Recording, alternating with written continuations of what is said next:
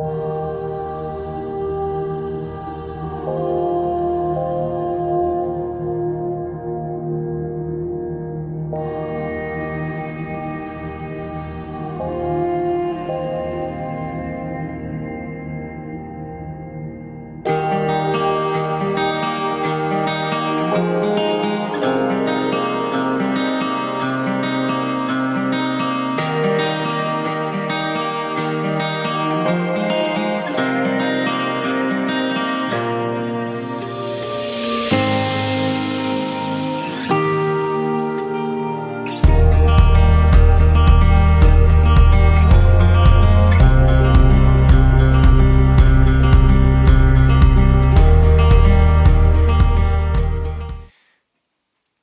like to welcome all of you to part two of Sticks and Stones. Um, as the video you just watched sort of shared, uh, the title of this series really is an homage to a phrase that maybe you had shared with you by your parents when you were a kid, or maybe you went along and shared the good news with your children as a parent later in life. It's that phrase that we've all probably heard sticks and stones may break my bones, but words will never hurt me. And this particular phrase makes a lot of logical sense. I mean, if you throw a stone at someone or hit them with a stick, you know it's going to hurt. But a word, I mean, it's just air passing through the vocal cords and coming out of the mouth. I mean, how much should that hurt? So, this phrase makes logical sense, but it makes no sense at all when it comes to real life experience.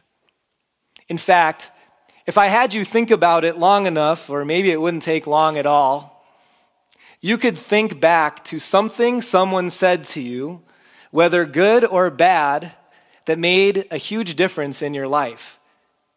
It might have been years and years ago, and yet that, that thing, those words, that sentence that someone said to you, changed the way or influenced the way you look at yourself or influence the way maybe even you looked at life.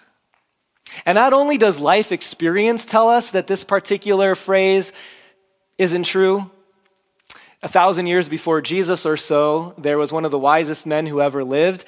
Uh, his name was Solomon. He was one of the kings of Israel, and he also wrote part of the Bible by God's inspiration. And in the book of Proverbs, he writes a phrase that is contradictory to the one we all share with people. It goes like this The tongue, the words we say, have the power of life and death. That our words have power.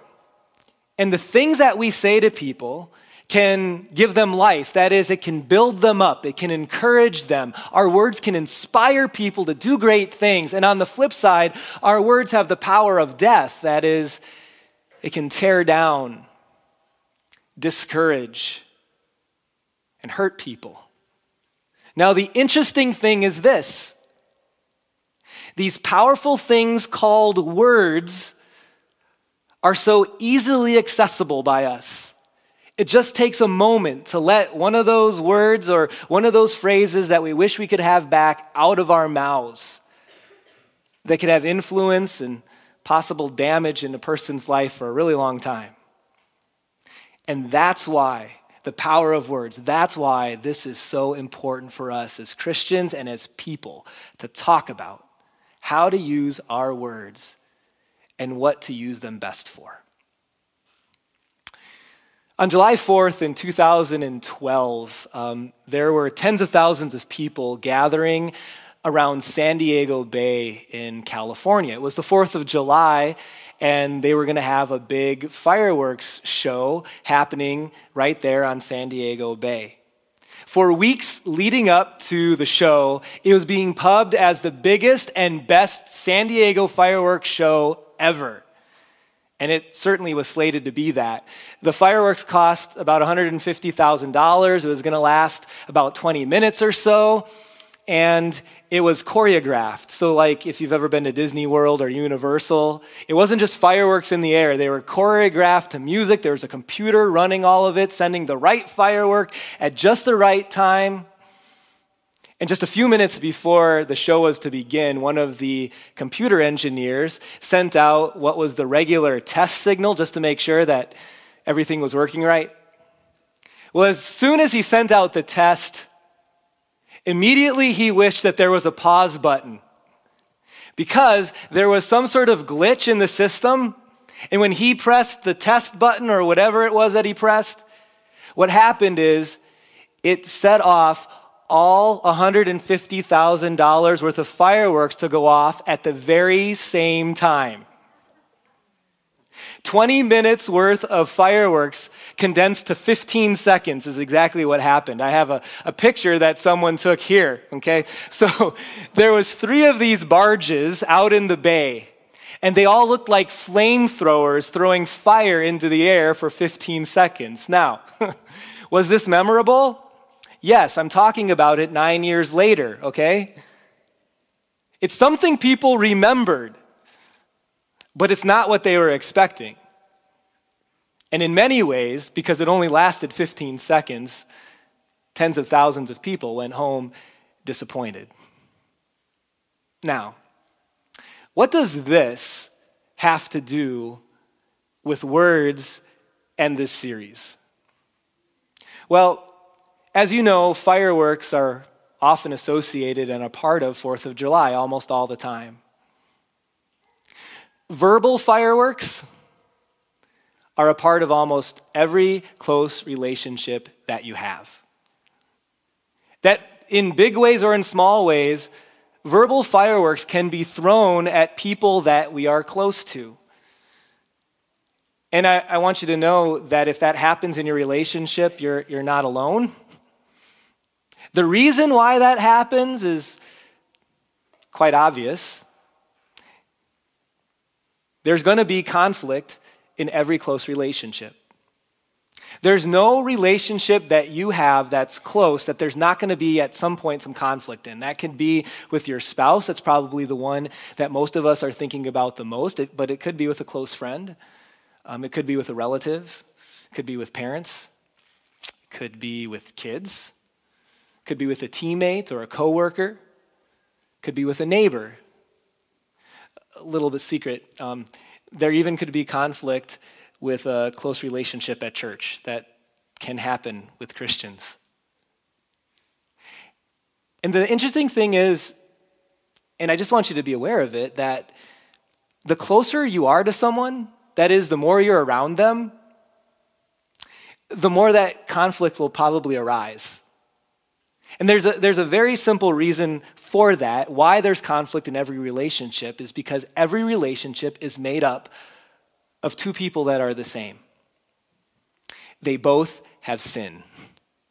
Every human relationship this side of heaven and post Garden of Eden is made up of two people that have sinned.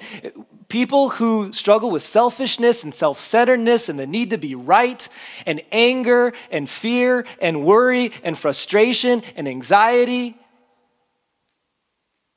Every relationship are made up with people who struggle with these things. And so, what's going to happen is there's going to be conflict. Now, on the one hand, I say this because I want you to, in some ways, feel like you're not alone if your marriage or relationship with your parents has conflict in it, okay?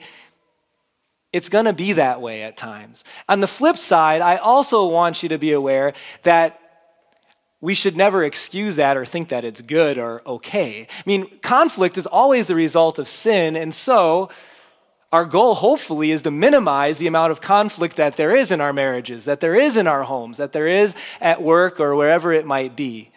Conflict's not a good thing but it is inevitable. And so when scripture as a whole speaks about conflict and arguments and disagreements, it doesn't just give the encouragement, stop it, don't do it. Scripture also recognizes that it's going to happen, and so it gives us a plan on how to get through it. Like I said before, when it comes to the 4th of July in San Diego, that computer tech guy probably wanted nothing more than to be able to have some sort of a pause button before all the fireworks went off. That's what we're doing today. Because at some point in the near future, you're going to be tempted to launch a firework at someone that you love, a verbal firework at them, a verbal bomb, okay? And we have the advantage that, that computer tech didn't if we only stop to remember. It's our first fill in today. My encouragement when you feel that conflict happening and that argument and disagreement coming, before launching that word, before saying it, before letting it out of your mouth, before letting that flamethrower go, press pause. Stop. Don't say anything. Think. Now, the rest of our message today, as we look at Scripture, is going to then give us direction as to what to do and what to think about when we press pause. Last week, uh, Pastor Matt introduced us to a letter written by a first century Christian named James. Um, he was Jesus' half brother. His parents were Mary and Joseph.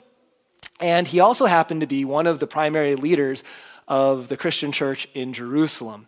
And in the letter that he wrote, uh, uniquely titled or creatively titled James, um, in the first couple verses, it tells us who he wrote to. Um, he wrote to Jewish Christians scattered around the Roman Empire. And one of the things you may not know about Christians in the first century is that that church, that group of Christians, they had a lot of arguing and fighting going on. In fact, if you read through the book of Acts, a lot of it are re- records of them trying to figure out disputes amongst Christians. They gathered meetings and councils to try to figure out and to, to solve these arguments that Christians were having. Why were there so many arguments? Well, let me tell you. It was a hard thing to be a Jewish Christian. And I don't know if we recognize this enough. Here's what I mean. So these Jews grew up with a whole bunch of set of worship laws, sometimes we call them ceremonial laws, and they were told what sacrifices that they were supposed to do, that is, animal sacrifices, what festivals to follow, certain foods not to eat, certain surgeries that the, that the men had to do, and on and on, how to be ceremonially clean. And all of these laws, all of these directions were meant with one primary purpose. The ceremonial laws were intended to point people ahead to a Savior and their great need for that Savior to come. So, after Jesus died and he rose again, the Bible tells us that Jesus fulfilled all of those ceremonial laws. We don't have to follow those sacrifices anymore. We don't have to do the surgeries. We can eat whatever we want. We don't need to follow them anymore. But has there ever been something at church that you grew up with that was taken away?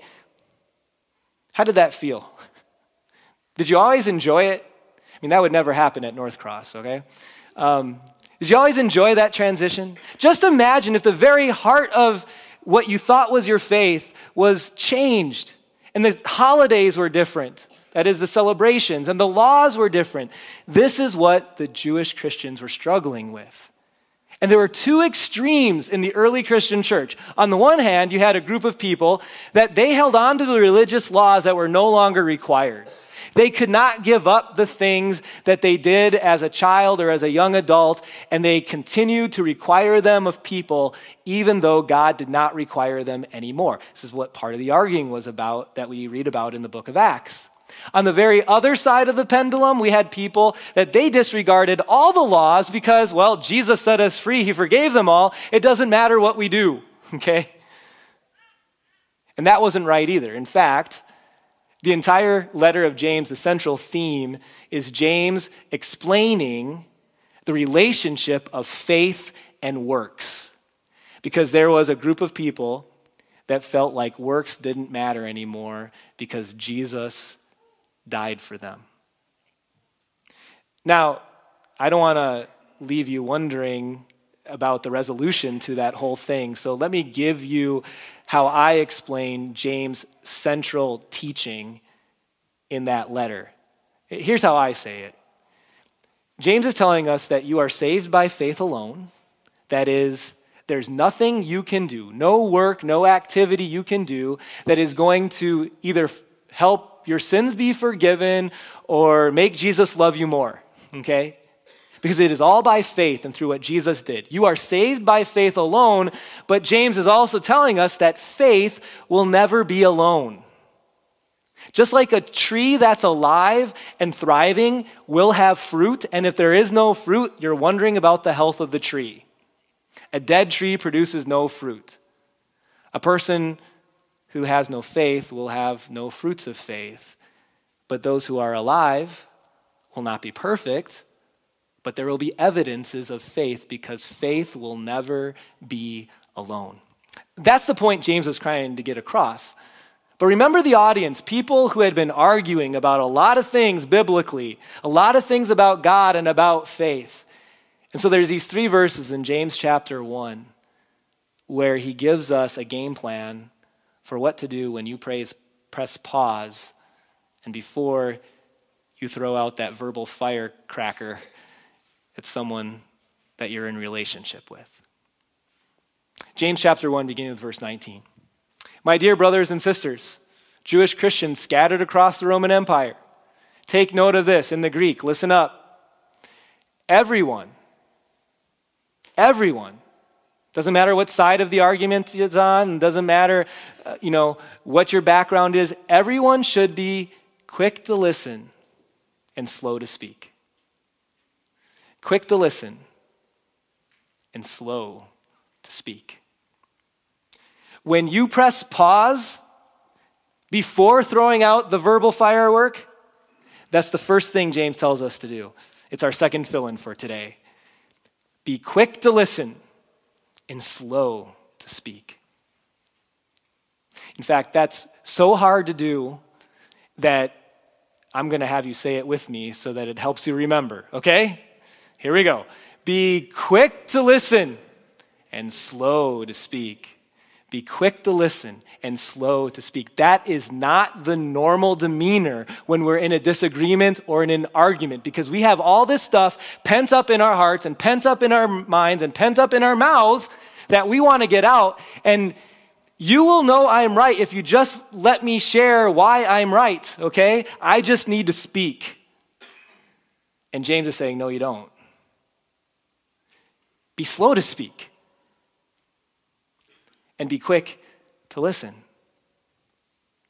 Now, for some of us, when you get into a disagreement or you get into an argument, um, maybe words don't come out quickly because you're wired not to speak. But let me tell you this listening and not talking are not necessarily the same thing. Some of you don't speak at the beginning of an argument not because you're listening, but because you're shutting down. And you're so polarized in how you view things that it's not even worth talking in your mind. And you just shut down. Being slow to speak doesn't mean that you are listening. So, how do you define what listening is? Well, listening happens when you begin to take the focus off of yourself and your agenda and how you feel about the situation. And for that moment or for that five minutes or whatever, your heart cares more about where that person is coming from and how they're processing things and truly trying to understand what they're thinking. Or to put it this way, listening allows you to love and understand the other person. Listening allows you to show love because you're more about hearing their perspective and their viewpoint than blabbering on about your own flamethrowers, okay? and to help you through that listening to be able to better understand why they did what they did. Most of the time, most of the time, not all the time, most of the time, the person you're in conflict with, the thing they did or the way they think makes perfect sense to them. And they think it's good. But if we'd only understand their perspective, maybe that would help us better know how to speak. You see, everyone has a story. Are we patient enough to learn and understand what it is. There's this phrase that I think is really helpful for us because we so often view things only through our own lens, our own perspective. But understand this when it comes to, to people who get really um, loud and hurtful in arguments, that most of the time this is true, that hurt people hurt people. Hurt people lash out. Hurt people aren't patient. Hurt people say things in a way that is not helpful or productive. Have we had a chance to listen where they're coming from? You know that person at work that just seems to be disagreeable all the time? Never seems to be kind, always seems to be down. Do you know what might have happened in their childhood that would have caused them to possibly be that way? And it's not an excuse. They still need to act properly at work, but it might lessen a little bit of the angst and the anger knowing what they're struggling with. Or that person that just never seems to get stuff done. It might be a child. Do we understand what they're dealing with emotionally or how they're processing things or what hardship or heartache just happened in their lives? Because it's usually hurt people that will hurt people. Parents, kids at this point, you can put your fingers in your ears for a moment. I, I think our parenting would be better, and I'm talking to myself here right now, if even as an authority figure, which parents are, kids are supposed to listen to their parents but what if parents, we stop to listen a little more to where our kids are coming from? And the direction might still be the same at the end of the day, but can we love and understand them better?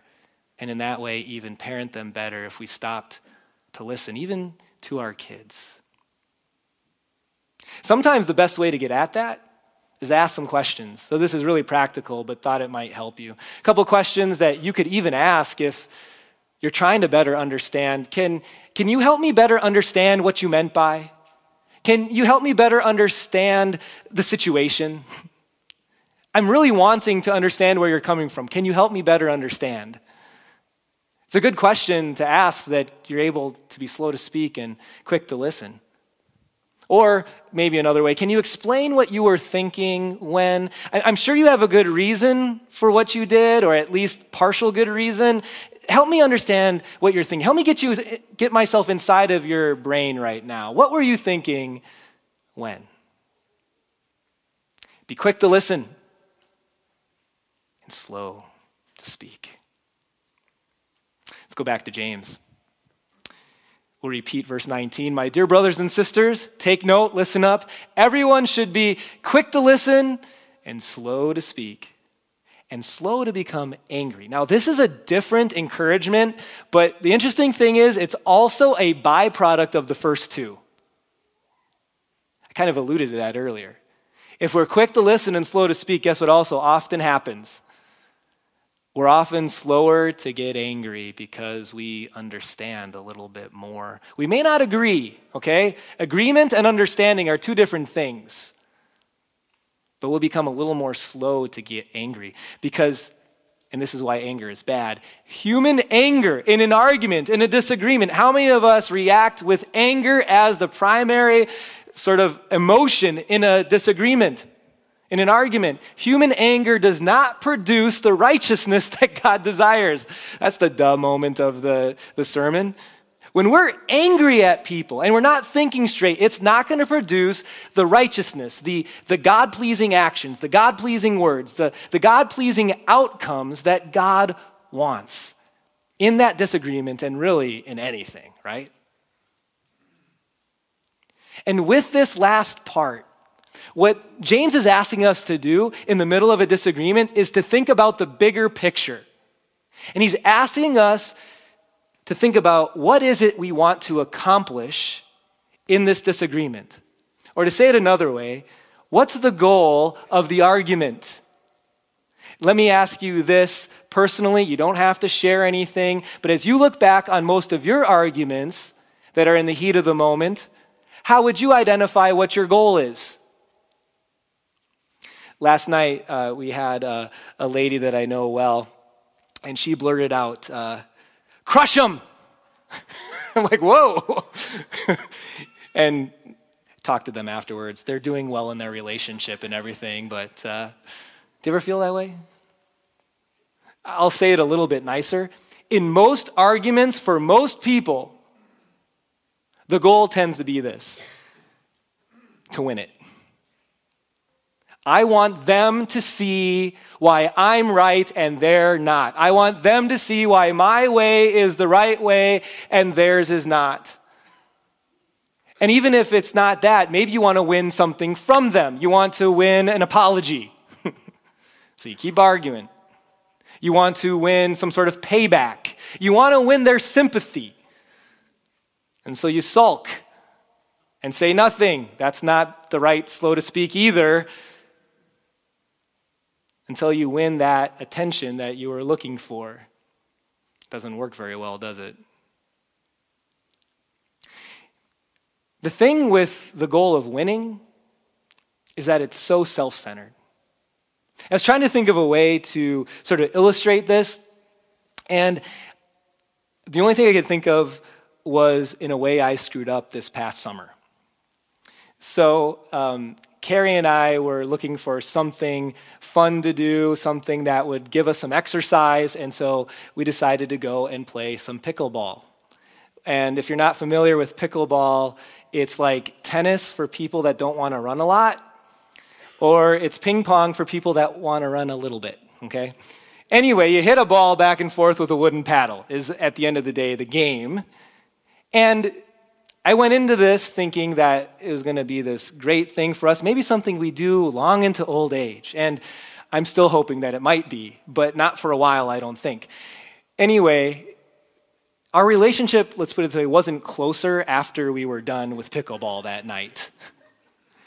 And I think there's still some, I would say, discussion to be had as to exactly why that happened, maybe a little bit of disagreement around that. But at the end of the day, I will admit and confess to this that I tend to, with any sort of game or sport, have the desire to win. And so that may or may not have come across a little bit. Carrie may or may not have liked that. It may or may not, well, it was not good for our relationship that night. Just think about it. What would have happened if my goal was different going into pickleball? What if my goal was just simply to have fun? What kind of goal is that with sports? But anyway, no. she has to live with me. I feel bad for her. What if the goal was just to have fun? Do you know how much that would have changed the way that I would have acted? The way that I would have reacted? The things I would have said? Because your goal going into something changes the way you act. The same exact thing is true of an argument. If you go into the argument with the selfish goal of proving your point, being right, or winning, which we're all tempted to. In fact, almost all the time we're tempted to do that. If we would just stop, press pause, be slow to speak and quick to listen, and change our goal, it would have amazing effects on not only that argument, but your entire relationship. So, what is the goal? Jesus kind of shares it with us in his Sermon on the Mount. Matthew chapter 5, he says this Therefore, if you're offering your gift at the altar. You're at church. In this case, uh, again, it's kind of that their way of worshiping and praising. And they remember that your brother or sister has something against you. Don't keep worshiping. Leave your gift there in front of the altar. First go and be reconciled to them, and then come and offer your gift. There's very something very interesting here. Jesus doesn't use this illustration by accident. What he's telling us is this that when things aren't right with the people around you, in a very real way, things are not right with God. When there's conflict with people around you that you're a part of, God is not pleased with that. And there also is, in that way, a sin conflict that we have with God. We need to figure out it out. And what's the goal? It's in the last part. People see it. It's not to win, it's to be reconciled. The goal in your argument, conflict, disagreement, at the end of the day, Jesus says, should be that the relationship is restored to the status it was before the argument happened.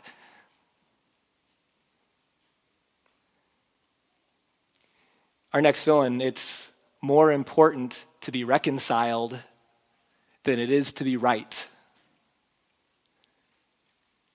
And what would happen in our closest relationships if we remembered that? Now, there are so many different things that cause conflict between people. Some of it is as small as, you know, which way you put the toilet paper on the roll, and there's other things that are way, way bigger than that. And I realize that when speaking to a group this large. So there's some caveats that I, I want to share with you about this whole reconciliation thing. First one is this that depending on the other person, um, reconciliation may not be possible. Remember, you can only control your heart and your forgiveness, you can't make the other person want to be reconciled. So you might have a relationship that isn't totally reconciled, but there's nothing you can do at the moment because your heart's in the right place and theirs is not. Number two, depending on the hurt, reconciliation may mean that distance remains. Like I said, some of the things that cause conflict between people are big like abuse or unfaithfulness, um, even being in situations that are literally unsafe for you to be in. And you might be reconciled in your heart and be in the right place and recognize that in this case, the relationship is not going to exactly be the same because there needs to be distance for safety reasons. And that makes sense. Last thing is, depending on the issue, reconciliation may not mean perfect agreement.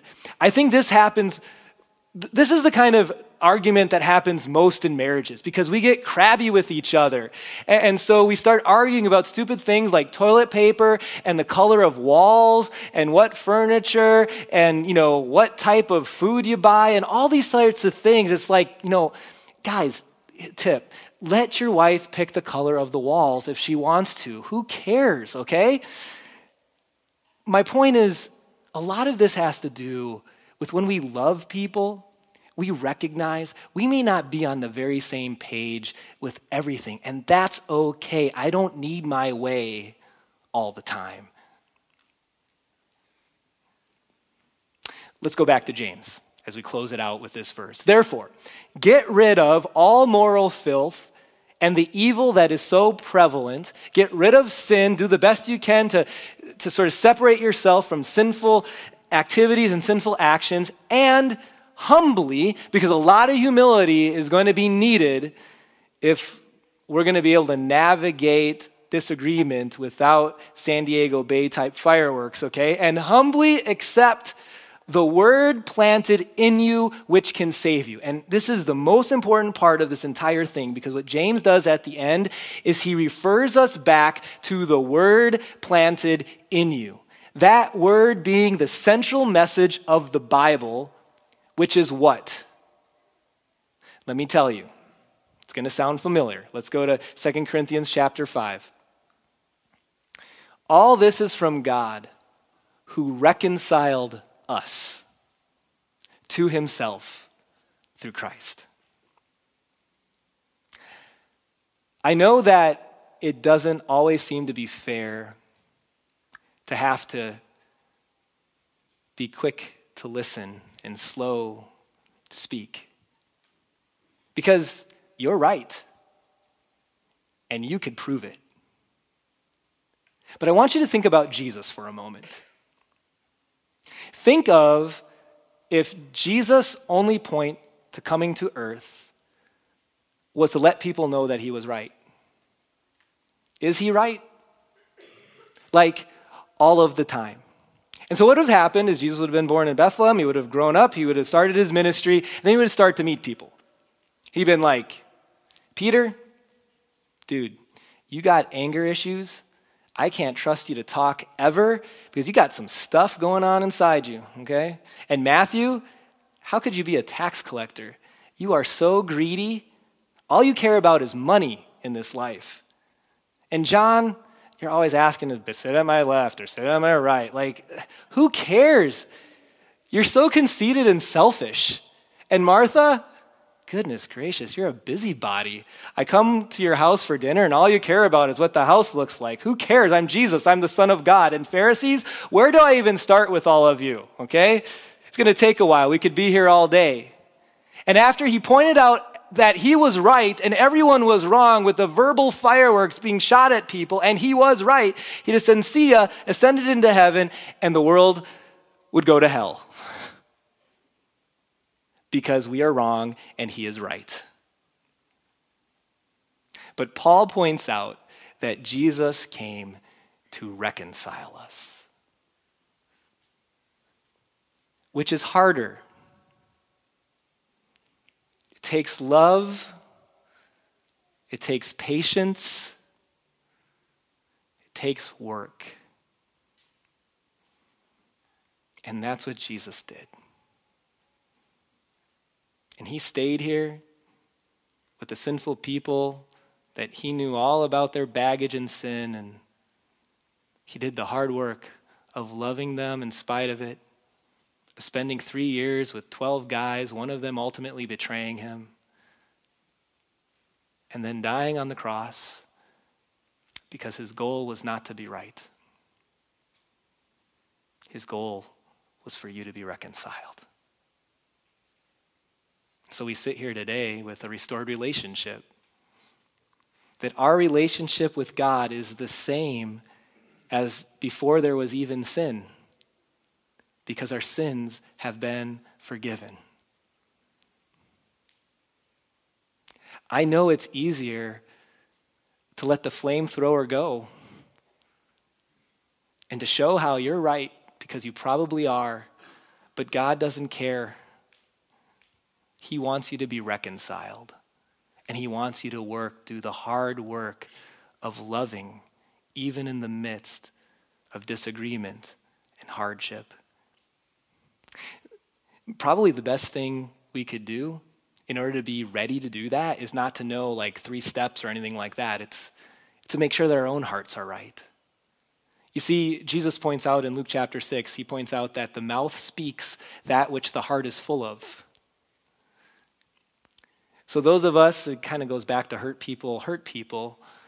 Those of us who have anger in our hearts, that's the people whom the anger comes out of our mouths or the sarcasm in our hearts it comes out of our mouths. It's only a window into our hearts. So if we change our hearts through repentance and being in the word and asking the lord to help us change our hearts guess what also changes? Your words begin to change too. So my guess is you're probably going to have a conflict before we see you again next week. Here's what I want you to do. Last fill in. I want you to view your next conflict as an opportunity. I don't want you to have conflict, but I'm pretty sure you will. I want you to view it as an opportunity for three things. Number one, personal growth. You know, I don't know how many of my issues that I need to work through would not have been uncovered if I didn't live with someone like Carrie who is so close to me. And at the end of the day, as much as it's hard to admit, that's a good thing. Because only when things are uncovered can I now, with God's help, change them. So it's an opportunity for personal growth. It's an opportunity to, pri- to reflect grace. Like we are mere conduits of what Christ has given and done to us, as now we can be sort of um, catalyst for reconciliation with other people as we reflect that grace. And finally, it's an opportunity to prioritize relationships. The best way you can show your spouse, your friend, your coworker, your teammate that you care about them or that you love them is by being gentle with them. Be quick to listen and slow to speak. To have the goal of fixing the relationship rather than just proving that you are right. This is a lot to think, a lot to digest. I want you to realize between your nose and your neck is this powerful tool that can be used to give death or life. And by God's grace, even when fireworks seem to be inevitable, that we press pause and that we allow something else to come out. Let's pray.